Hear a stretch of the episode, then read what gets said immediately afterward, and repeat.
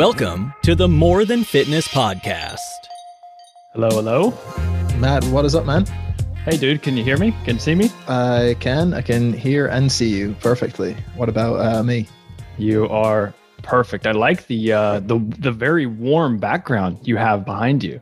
Yeah, I think it's just this light and the lamp that I have are both kind of a orange tint to them. So on the on the lampshade, so it gives it as if I meant this to happen. But exactly, I right? You, I could assure you, I have no style or fashion sense whatsoever. It's as if you uh, do this for a living, huh? You're you're you're ready to go. Uh, well, I don't know about that, but I will give my best to try and talk like I do. There you go. Always with the humility, Danny. Um, yeah, man, I'm I'm I'm super excited to to I guess quote unquote formally meet you in in this one. And uh, i'm also excited to to give you the opportunity since you've been doing podcasting for for quite some time to to let you do the the talking in this one and and i can ask the questions. Does that uh does that sound good well, you should be careful what you wish for because I can certainly ramble on when questions are thrown out. So your job might be to tell me to shut up more than uh, to tell me to keep talking. Nah, man, I think it'll go. I think it'll go smoothly for sure. Um, but just for for for people to to get context and things who who may uh, not know who you are, I think the easiest thing to do is whenever you meet somebody out and about and they ask you, "What do you do?" What uh what do you typically tell them?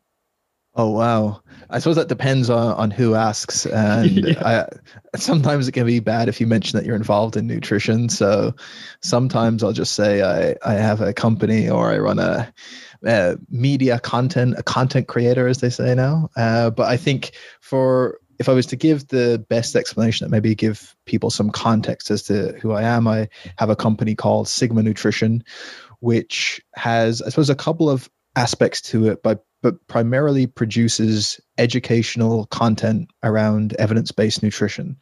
Primarily, that's done through the podcast Sigma Nutrition Radio, but I'm also very lucky to also do a lot of kind of guest lectures, presentations at conferences, seminars that we organize independently, and so on. We have some written content as well as other projects that are kind of running here in the background. So, a lot of content creation that basically is the translation of nutritional science into usable, actionable content by mainly, I would say, practitioners. So, other nutritionists, dietitians, uh, fitness professionals, medical professionals tend to make up a, a fairly large chunk of our audience. We also have an online coaching service. So there's a number of coaches and a dietitian that work for Sigma Nutrition now, and they handle all our one to one clients, which is a variety of people focused on nutrition for health all the way through to a significant number of athletes. We work with a lot of powerlifters right now. We've done a lot of work with combat sport athletes. But like I said, we have a, a wide variety of people just interested in their health. Uh, I think as of right now, we've all the way from uh, 18 year olds competing in powerlifting up to I think our oldest client is 77 oh, very and cool. focusing on being healthier. So it's quite the gamut, and I'm very thankful for all the coaches and the work they do. But my work specifically, day to day, is just around content creation and then general overseeing of uh, of our work. So yeah, that's a kind of general intro to what I do without being too super specific, I guess. That's that's perfect. As you guys can tell, Danny is uh, legit. He's been he's been doing some some really cool things for the industry, and I think that's one of the uh, biggest reasons I wanted to have you on. It's just because you've you've talked to so many uh, amazing people in the field, and you've also been kind of walking the walk yourself. So yeah, thank you, thank you for coming on, and and uh, yeah, I'm excited to to kind of jump into it real quick, just for my own curiosity and and just for maybe people listening the accent of course you're you're so i'm i'm based out of new york city right now. So sounds like you've got a little bit of a, a different accent. So where are you based out of? And if you don't mind sharing how how old are you danny? I am 32 years old. Um, i am based in Ireland. So right now I live in Limerick, Ireland, although I've been around various cities here. Um, I am Irish, although the accent isn't maybe the typical Irish accent. I was actually born in London in the, in the UK. We grew up there until I was maybe 10 years old. Uh, both my parents are Irish and they'd always planned to move back to Ireland. They moved back when I was 10. So I, from 10 years old, I grew up here um, and have basically always just been an Irish national, and they only ever got me an Irish passport And interesting as a side bit, last year for the first time I got myself a British passport just Ooh. when I knew uh, Brexit was coming and I knew I was eligible. So I was like, I better get one of these yeah. uh, before Europe uh, implodes. So right, yeah. But um, yeah. So uh, I am Irish, living in Ireland. Dude, um, I have to I have to ask Con- Conor McGregor. What uh, you you watching the fights tonight? I'm assuming.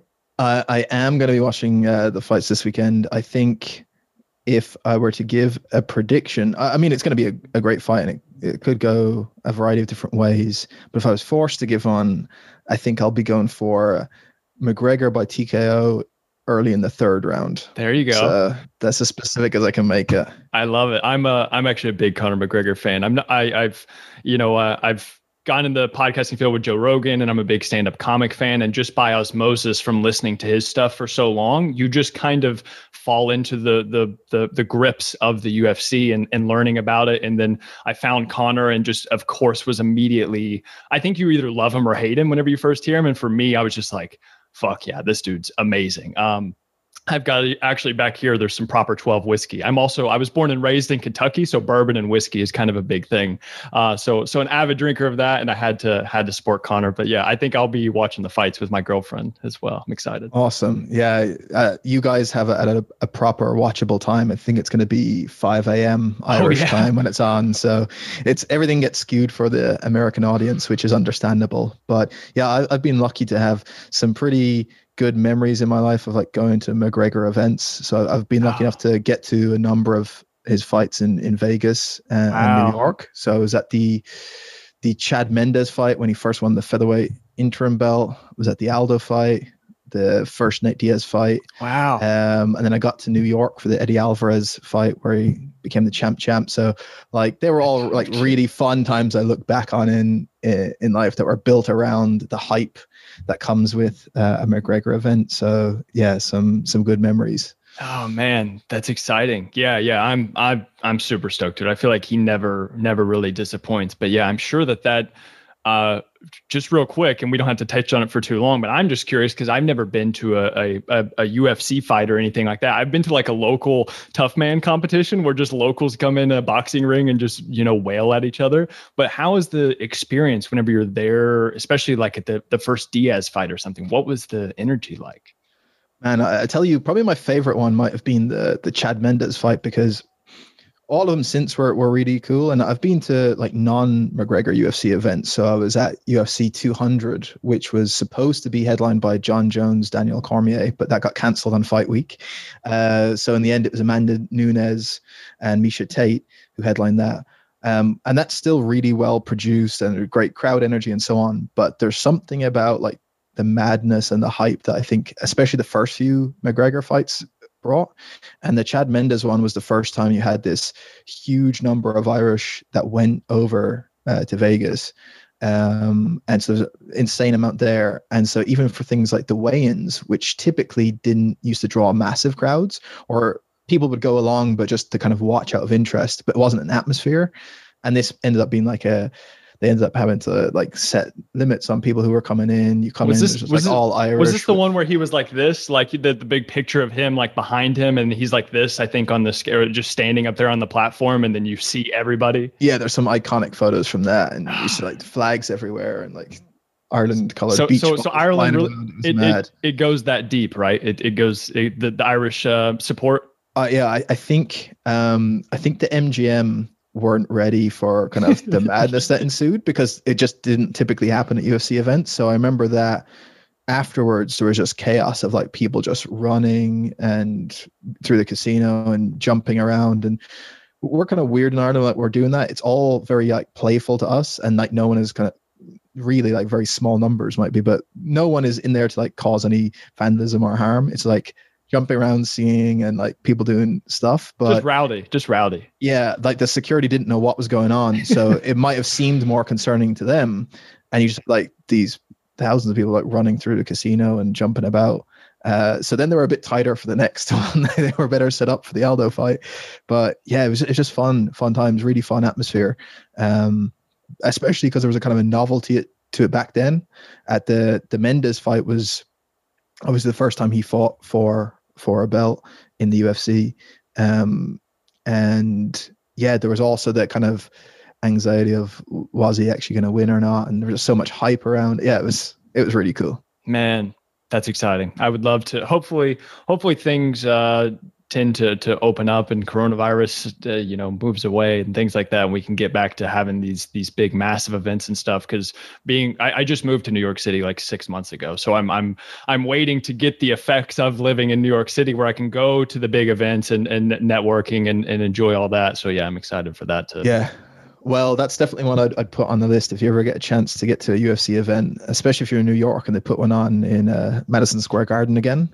Like you can't ask for a more kind of iconic place than that. So have to, have to, man. Yeah, I'm uh, I'm stoked. Have you? Uh, this could be a nice little pivot onto the the the podcast, right? So have you? Uh, I'm I'm pretty sure uh, you you've have you interviewed a few UFC fighters or no? No, I've talked or, or to people train, or, or, I'm I'm sorry, who work like with their team and things. Yeah, there's been quite a, a few that I've kind of that I've got to know over time and, and thankfully talked to. So for example, I've um, Reid Reale is head of nutrition at the UFC Performance Institute that they have in Shanghai right now. Um, he was probably the first academic to specifically look at some of the weight cutting strategies used in Brazilian Jiu Jitsu, and he's published on that. Um, I've talked to Corey Peacock, who's uh, worked with quite a lot of UFC athletes. Um, I've been able to have quite a lot of good private conversations with Jordy Sullivan, who's based out in Australia. He's currently the dietitian that works with Israel Adesanya, Alexander Volkanovski, um, and a, ton of the just all, all, the elite guys that are down that area of the world. Um, and so it's been really cool to be able to see insights from people who are not only informed by what, what what science we have, but probably more so being able to use these things in practice and see anecdotally what's happening because a lot of the research we have now uh, is is not kind of relevant to specifically some of the strategies that have to be used um, for a variety of different reasons, um, and so there eh, there has to be a, a point where you take the underpinnings of physiology and the evidence we have, but also use that to make a best guess of what a weight cutting strategy might look like, as opposed to having a clear consensus of their what does the best process be. So hearing what they do with athletes and how different athletes respond and so on is is really cool and informative. Yeah, man. How where did I actually didn't have this down in the questions that I sent over to you, but I think it's it's worth asking. Where did this curiosity or thirst for not only just like knowledge but like the very cutting edge. So like whenever i go to sigma nutrition radio like to listen to the podcast it's to find out something very specific about maybe a topic i'm, I'm wanting to learn more about. So you get very much in in the nitty gritty uh, with things. So where did this type of uh, thirst for specific knowledge come from? Um i, I don't know. Uh as I tend to point with most things, I think there's probably just a degree of luck and randomness that that just tends to be what my attention is drawn to. Like when I started learning about this stuff, there was an element of being interested in those details I was finding out and just being generally interested in nutritional science. Um, and so there's probably a lot of concepts that we cover in a level of detail that is largely irrelevant to the average person looking to make healthy food choices, right? I could probably cover that in a short space of time, and then the most of the rest of it is about behavior change. But there's all these other cool little details related to nutritional science that are that are fascinating, and I I don't know what it is about that, but for me, it's it's definitely been the thing that's allowed me to have um, some degree of like a specific type of audience and a relatively well educated audience when it comes to nutrition already. I would say most are an intermediate to advanced level of nutritional knowledge as it is. And that's kind of been a product of both who has enjoyed the podcast, but also the things that we choose to talk about. In that, for the average person looking to make better, healthy eating decisions, most of the stuff that's discussed either isn't relevant or would just not make any sense to them. Um, so it kind of self selects for that type of audience. And then, therefore, that in turn allows me to talk about these in depth details about nutrition science. Um, and so, so, yeah, it's basically just been a function of what I'm interested in. And then when you start talking about that stuff, of course, with the size of the, the world, there's going to bound to be some other people who have similar interests and just once they come across that. Then you have something that serves them. Um, but yeah, apart from that, I, I don't know specifically why. Um, apart from just naturally inclined to like digging into more detailed things than surface level things. Yeah, that makes sense. That makes sense. Um, one of the questions that I, I asked Steve Hall from Revive Stronger whenever he was on the pod, podcast in the past, and uh, also Miguel uh, or Blackett, I don't know exactly how you say his last name. Um, he's coming on the podcast later, and the, I'm going to ask him the same question. But who, like, how do you determine who's worth listening to? Do you have some type of like filter, or uh, do you go through this kind of like your own internal skepticism? How do you, over the years and, and based off of everybody that you've interviewed, how do you determine like, okay, I think this person, uh, I should at least give them the the shot to to inside your own head?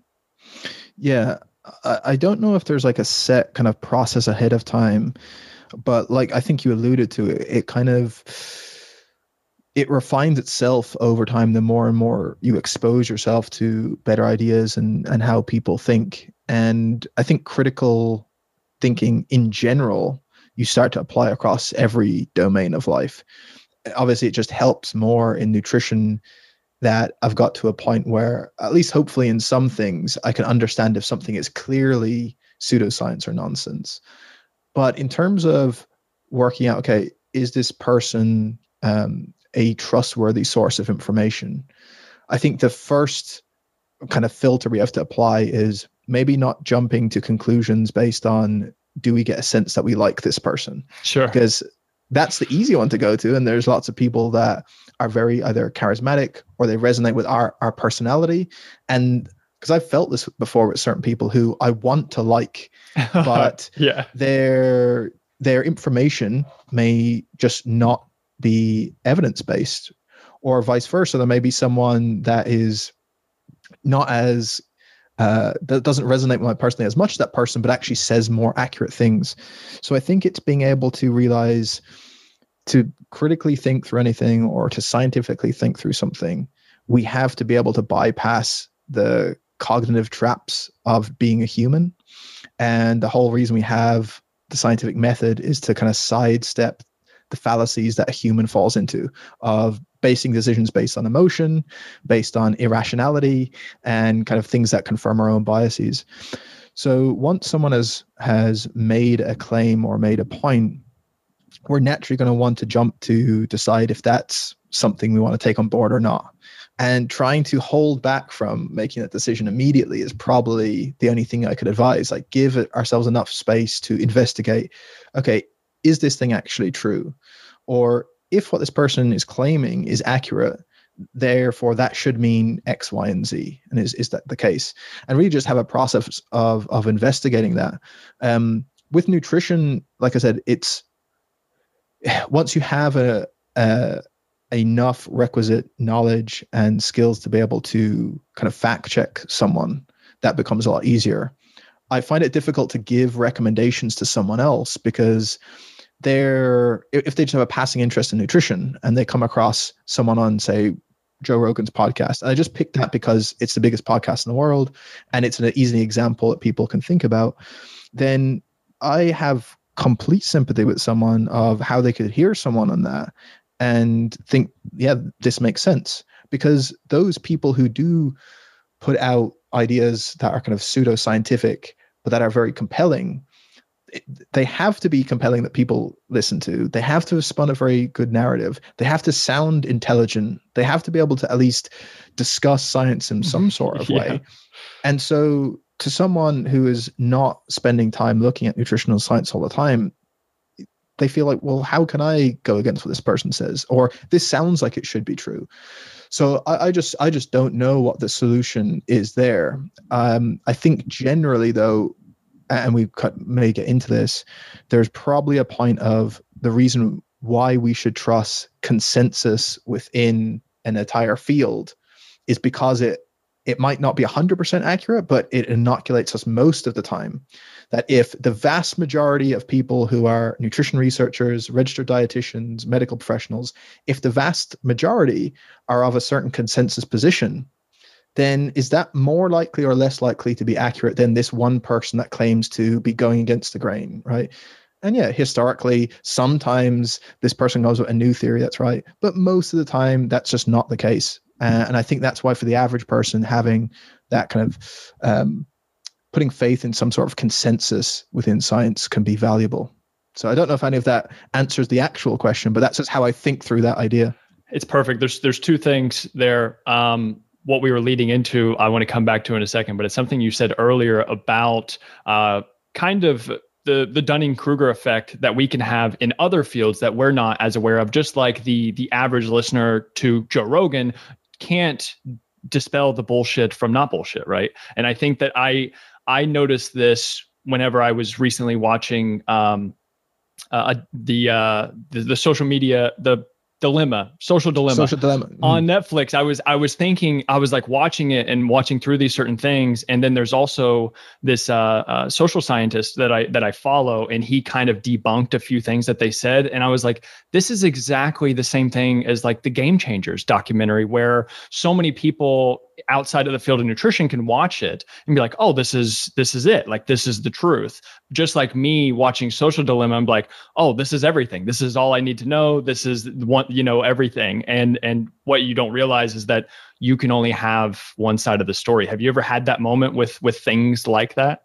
Oh yeah all the time. Uh, because it tends to be things that I'm very interested in, but just don't have expertise in. So, one recent one that I think will resonate with most people is interestingly, and this probably happens for a lot of people who are based outside the US, we have an quite a big passing interest in US politics uh, because yeah. it tends to be interesting by nature and also it has ramifications for the rest of the world more so than uh, Americans worrying about Irish politics. I don't think they could name one Irish politician. Not right? familiar. But, not familiar. But U.S. politics is fascinating to me, and uh, but I do know that, of course, as with anyone, I have a political bias in terms of my general philosophy. Not not to any party. I don't care about parties um, or government structures per se, but a, a polit- political ideology I think is better than one or the other. Um, but then in terms of making like strong conclusions, I then have to remind myself, well, hold on, like I'm I don't have a degree in political science. I don't spend all my day looking through economics or politics or so on. So I may have a sense of, you know what, like this political ideology or this political policy to me might seem like a no-brainer. But there are almost certainly millions of Americans that maybe don't agree with that position who have looked deeper into it and, and maybe are economists and, and, political scientists and just have a different view that I'm not aware of. Um, and it's very hard to to kind of stop at that point because you you I, I feel kind of a connectedness to yeah. the conclusion I've made. So and I, I think and, and politics is a good example because everyone kind of feels it that way and it's why it's one of those classic examples of why arguments get so heated because everyone feels like they know what the answer should be um, and yeah, I've thrown myself sometimes. You, I might be right, but am I really as certain as my brain tells me I am? Sometimes, probably not. You know, right. Um, so yeah, that that's one that comes to mind. Yeah. How do you with? Uh, yeah, there's so many different ways that I could take that, but I think what what sticks out is how do you not? Uh, and, and maybe this has evolved over time, but do you have any recommendations or advice on how to kind of not let your ego get in the way? How do you how do you not let your own convictions and and identities and things like that get in the way of finding out or at least getting closer to the truth? Mm. uh, it's probably a few things that i can think of. One is trying to because with with any type of idea or from any area there's probably going to be some degree of signal and some degree of noise one of them is not 100% signal, the other one 100% noise. It's probably a bit in both. And so to find where the, the signal is in each perspective, you have to be exposed to those perspectives and trying to, well, consume content from a different uh, perspective. What are the best arguments the opposing side can put forward? I think that's a very useful exercise, trying to read through that um, and trying to think through from yeah, the, the most charitable position of the other side or the best argument or the best thinkers on an opposing idea as opposed to the ones making really weak ideas right so um, if, I, if I gave an example in in, in politics uh, one that might not kind of land for for people outside the UK. But if I were to kind of pick apart some of the ideologies of, uh, say, the Conservative Party, who's currently in power, and I, I think there's a lot wrong with them, but I use like straw man arguments of crazy nonsense Boris Johnson has done. That might not be the best argument that someone of a conservative persuasion in the UK could put forward. Someone else might be able to be- make a better argument for a certain policy position. So maybe I should go and find what that is and understand why a lot of people seem to think that's a good idea. Um, similar one that might be apply for in the US, um, rather than go along with like uh, memes or one-liners about different policy positions, uh, or like this kind of rhetoric of oh anyone who believes this is an idiot right? So let's take um uh, let's take more controversial stuff. So like medicare in um, medical care in in the us seems to be a big policy one where there's a lot of debate right? Let's get into take, it say and without me making any conclusions on this, but just an sure. example, someone could come along and say, "Oh, any of these people that are against Medicare for all are just all idiots," right? is that really likely? No, right? Because a lot of people seem to have a position that they don't aren't advocating for that, even though for maybe a lot of people in Europe, it seems like, well, this seems like a no-brainer, right? Who doesn't want universal health care? So instead of making my conclusion immediately that if you don't want universal health care, therefore you're just wrong, instead of thinking, well, what are the best arguments they have instead of the worst ones? Who who who has really thought about this and can articulate to me uh, an idea against it. It doesn't mean I have to adopt it. It doesn't mean that one's correct, but at least I'm searching for some of the the best versions of a counter argument rather than just presuming that what I or someone else believes is, is going to be a good idea. So that's easier said than done, right? And yeah, yeah, um, yeah. But I think that is in some way uh, the key of like, is there a good argument to be made? And as you go through that investigation, you may find actually I looked really, really hard and there's actually not a good argument for X or there's not a good argument for Y. And therefore you can maybe feel a bit more confident in your, in your position because you actually looked as opposed to presuming you were right. If, if, if, if that's making any sense. Yeah, absolutely. I, I think, I think what you also have to do is a little bit of internal self-reflection and, and figure out, is this about me find like getting closer to the real truth? Or is this me hoping I'm correct about something because it says something about myself and it confirms something inside about me, right? Yes, I, I do think that's a large part of it, and it that's very insightful. I think it goes undetected that if we are seen to be the person that advocates for X, then that tells people something about us. Um, and yeah, I think that's a, a very dangerous trap to fall into. Um, because you, you often see people who are very vocal about what the right thing to do is but if you look at their actions of on the ground things they've done to advance something in their own community or a certain cause or whatever it just doesn't exist so that would indicate well are they actually making change or or they, they just want to be seen as someone that's on the right side of an issue? Yeah virtue um, signaling basically. yes yeah and that's a huge problem and i think we probably all need to recognize that there's uh, we can get rewarded by feeling good when people positively support us uh, or tell us that we're a good person or we're on the right side of something. Um, and it's very complex. I mean i mean we took the example of politics probably the most complex thing in, right. in this dynamic right of how should we organize society so there's probably easier examples but i think it's a good one because because there is that diversity of opinion um, and we tend to be very strong in what we believe is, is true.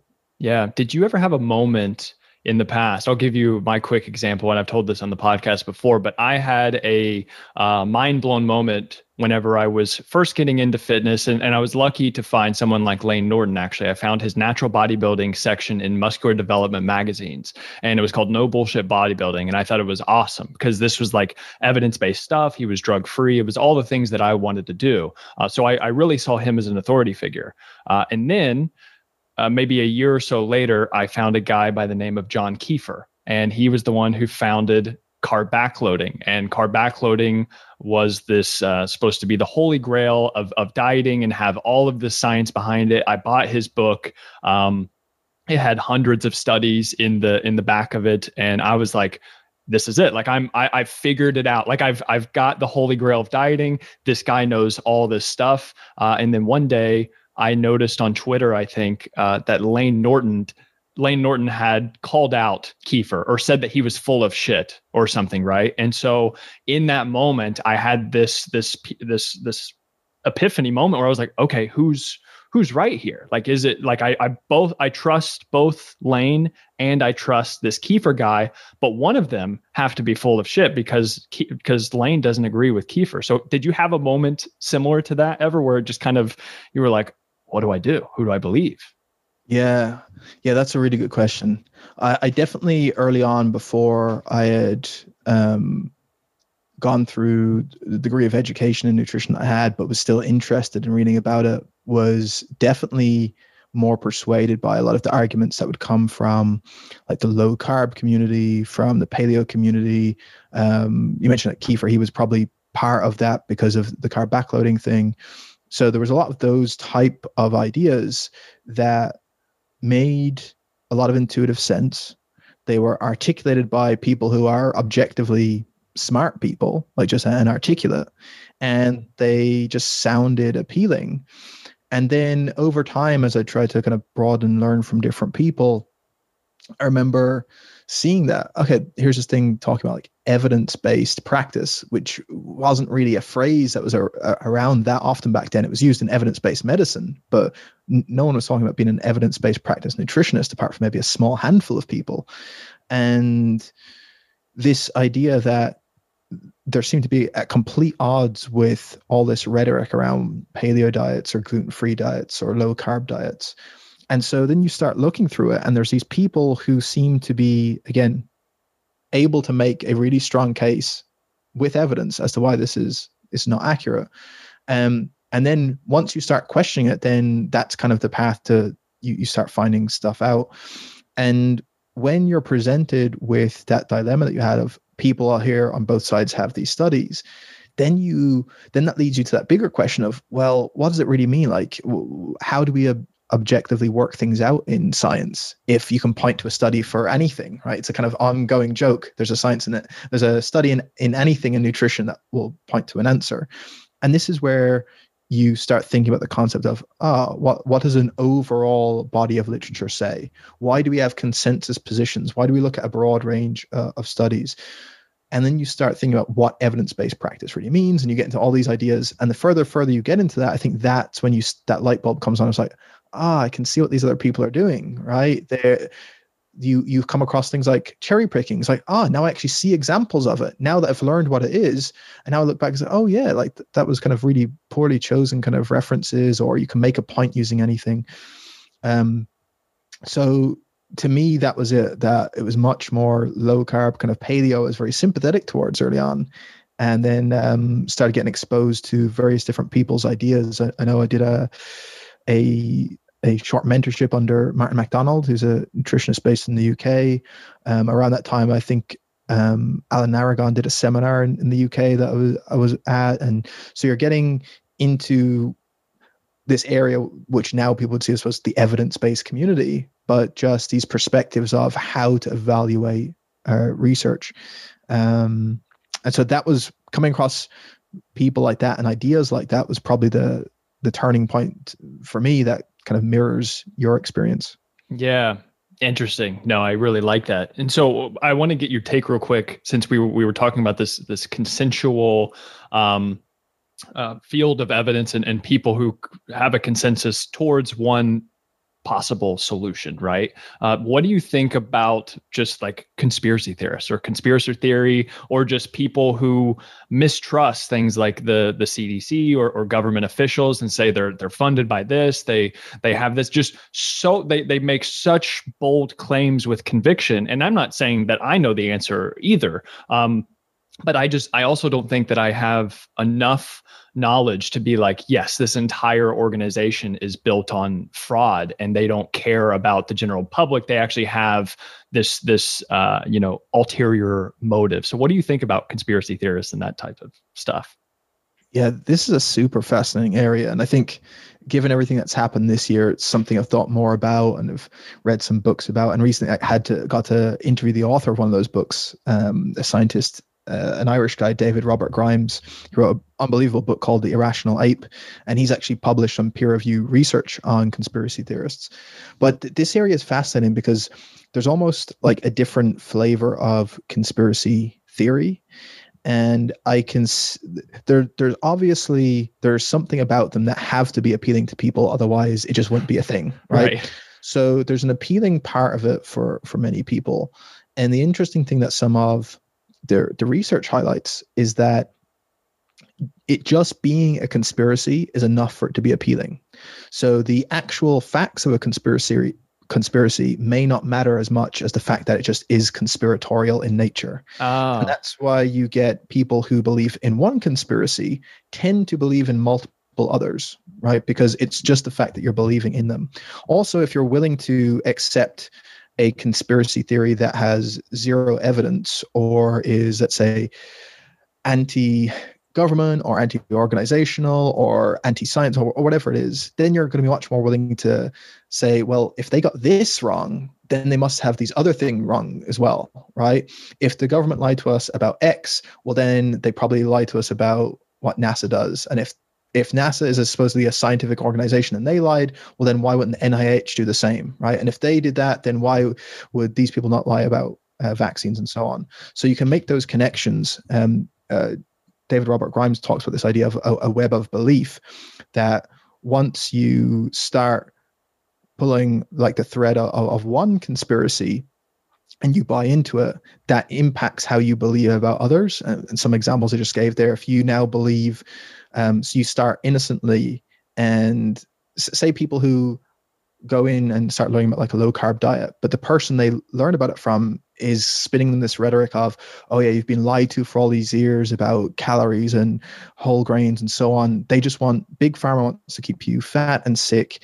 And that's why they're not telling people about this type of diet, right? So now if you start to believe that, it started out as something about nutrition, but now you said, well, yeah, if there is this thing where they're trying to keep us all sick and, and it's kind of run by industry and pharma and therefore all these scientific guidelines about dietary patterns is all nonsense, then they'd surely be do it about everything else. So now you're much more likely to believe a conspiracy that's going to make us sick about vaccinations, for example.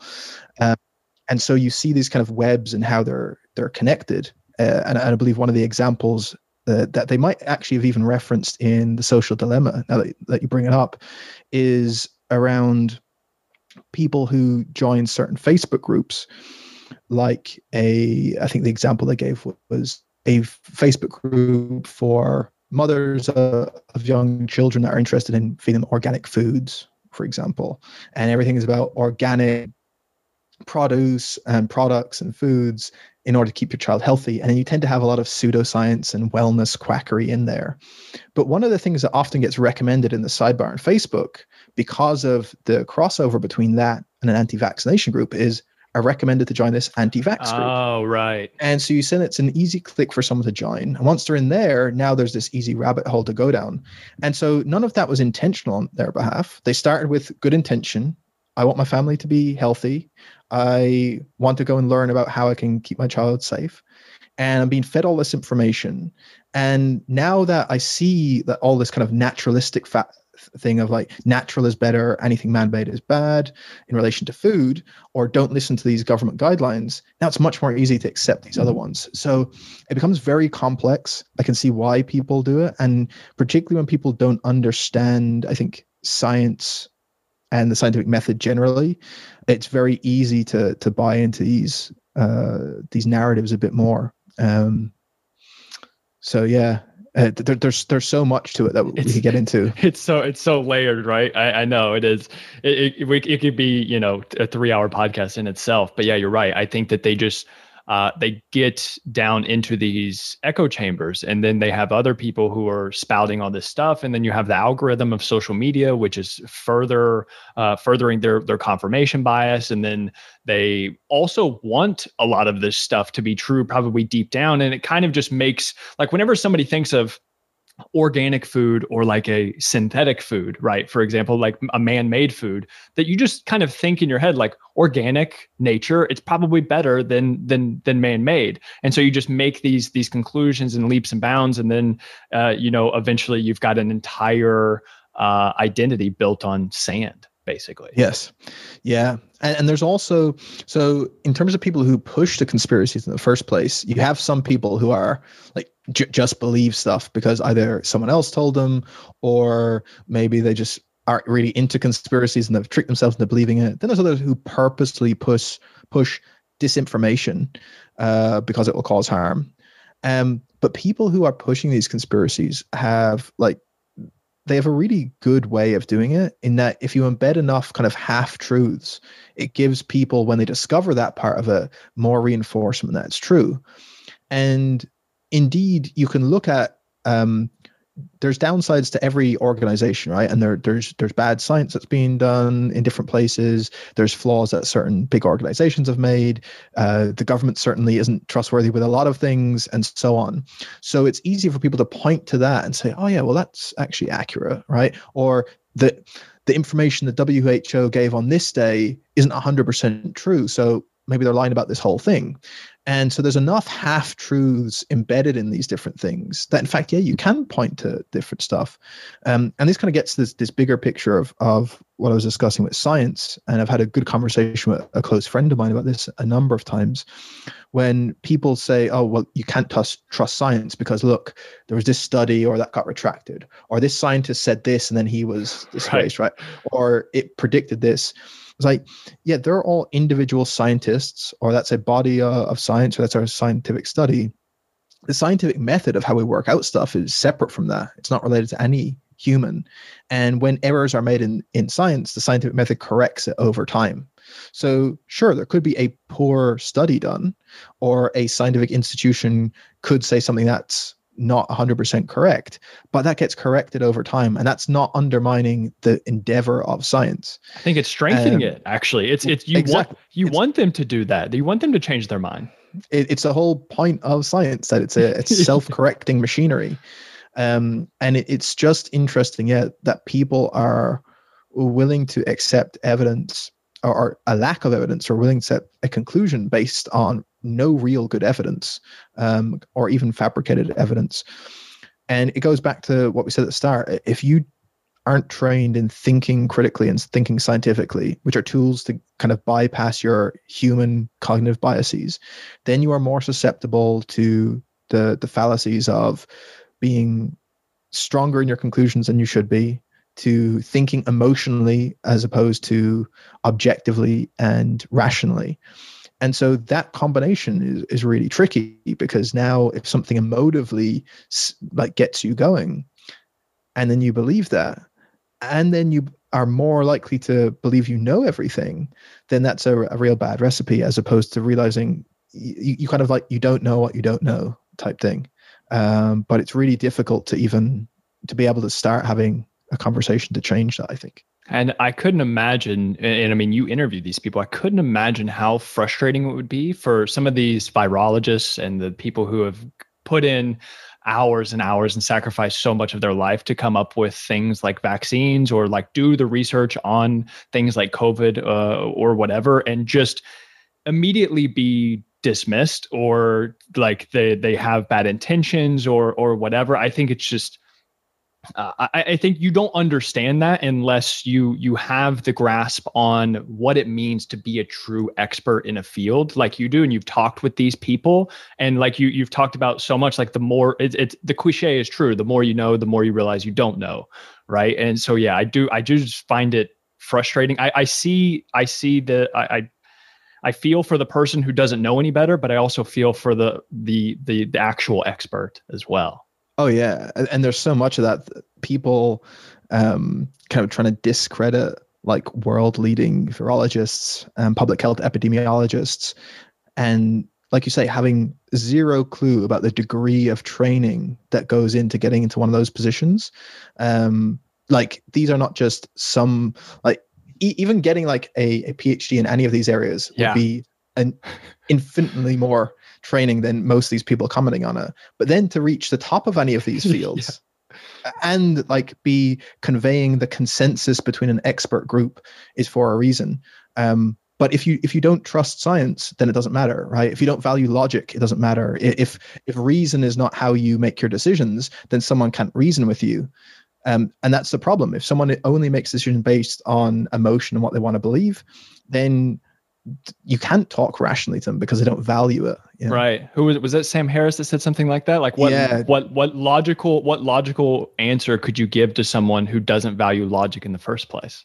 Yeah, I, I always remember that. It's like you you can't use logic with someone who doesn't value logic. What do you do? You can't reason with someone who doesn't value reason. So yeah, it's a it's an interesting one. It is. It is. Um, that's a yeah, that's a conversation for another day. But I'm glad we we touched on that because that's that's that's very it is very interesting. I think what I want to do since we just have a few more minutes and I want to respect your time and things, I want to we because we've been very heady and conceptual and things like that.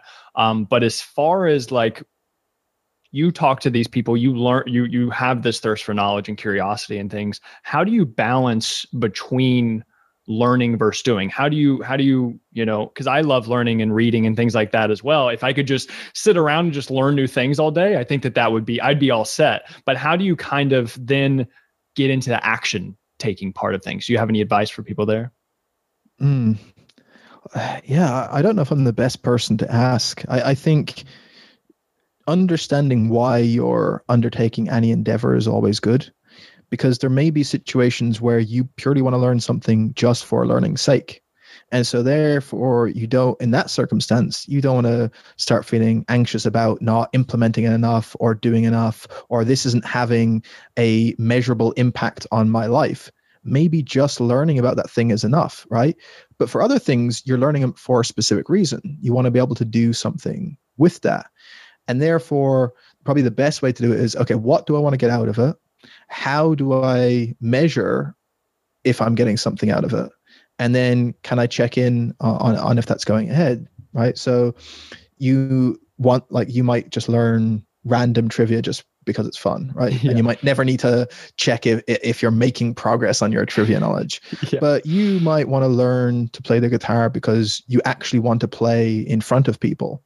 So in that sense, yeah, you're probably wasting your time if you're sp- learning all about music theory but not doing anything with it or not being able to implement it.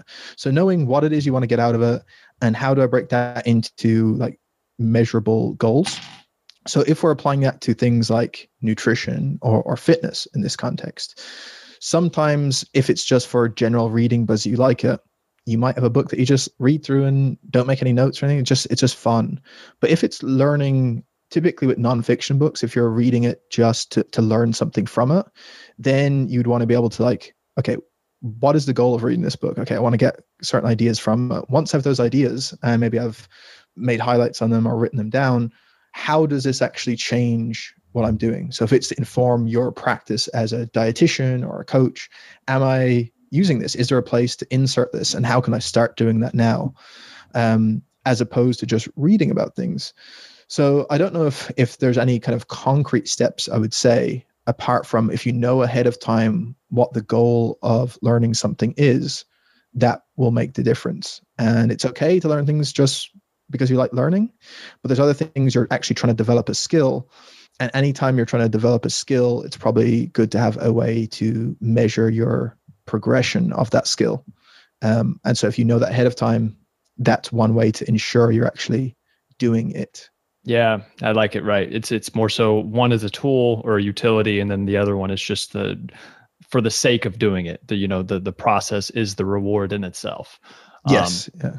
Yeah. I yeah. think so. Um, real quick, I have I have two questions, and then I think we can wrap it up. Uh, based off of that, based off of everything that we've just talked about, uh, what I've been wanting to start doing at the end of my podcast is just like what should people do next? Based off of what we've talked about i think critical thinking and just thinking more clearly in general uh, uh, what what would you recommend people start doing or, or do, do more of maybe that's that's helped you or that you've learned from others on how to become a better thinker? Yeah, I actually think there's probably some good, easy, free courses that are around the internet, typically produced by different universities or lecturers on actual um, critical thinking, argumentation, things like that. They come under different headings, but basically just talking through what are logical fallacies that we can fall for. What is deductive reasoning and inductive reasoning? Um, how do we make a, a solid argument that is actually valid, right? It's based on these certain premises. Are these true, etc. Like just understanding those terms, and you can start to see how arguments are presented and if a claim is actually valid or not. So there's probably people can just Google search for um, reasoning or logic, uh, and, and a free, easy course would be a good place to start, and it just run you through those terms. Um, in terms of like kind of popular books, there's some really good ones that that I've enjoyed reading. I think uh, Daniel Kahneman's Thinking Fast and Slow. I knew it. I knew that's what you were going to say. Yeah, yeah, yeah. One of the best books I, I, think that's ever done a job of trying to translate research in any area into like a, a popular book people can read. Um, but it's just a re- really phenomenal book um, from a phenomenal researcher.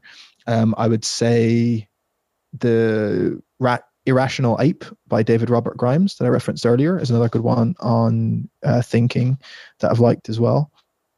Um, and I think, yeah, the combination of those and learning about argumentation, logical fallacies, etc., would be a good place to kind of sharpen your critical thinking skills.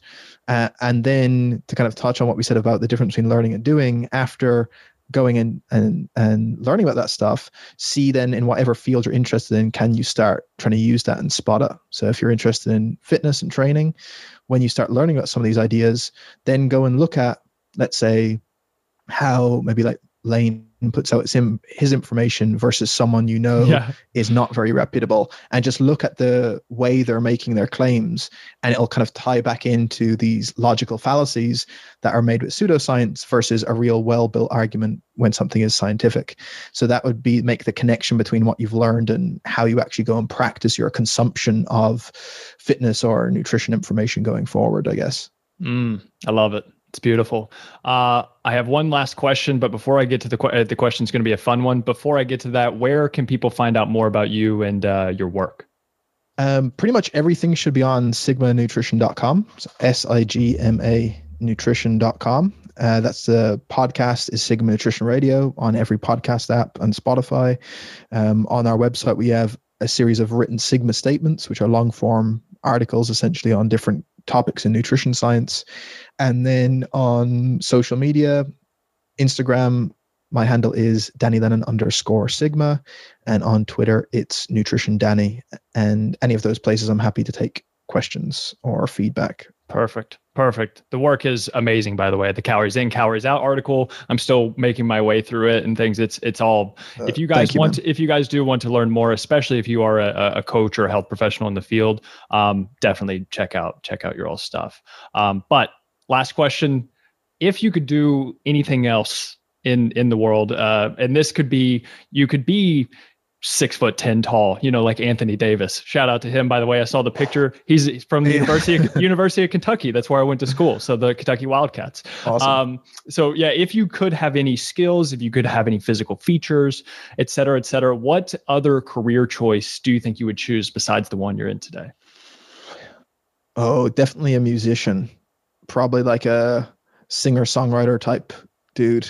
What kind of music? Um, I, I think probably kind of like a maybe indie folk, but okay. enough kind of enough that it's it's mainstream enough that I'm popular enough, but it's also cool. It's not just pop music. I love it. I love it. It's kind of like the that niche fame. It's kind of like a small group of just fame of of that unique sound. Yeah, maybe like a tier under Ed Sheeran type fame, maybe just a bit below that, but like enough that people are like, yeah, this dude is legit. I can't wait to buy your CD one day. It's going to happen later on. well, um, we just um, need that magic wand to give me musical talent and a, and a singing voice, and then we'll be all good. Perfect, perfect. Danny, thank you so much for for doing this. Hopefully, we can uh, do it again soon. And guys, definitely uh, check him out for sure. Awesome. Thanks, man. And that is that, my friends. Thank you so much for listening to another episode of the More Than Fitness podcast.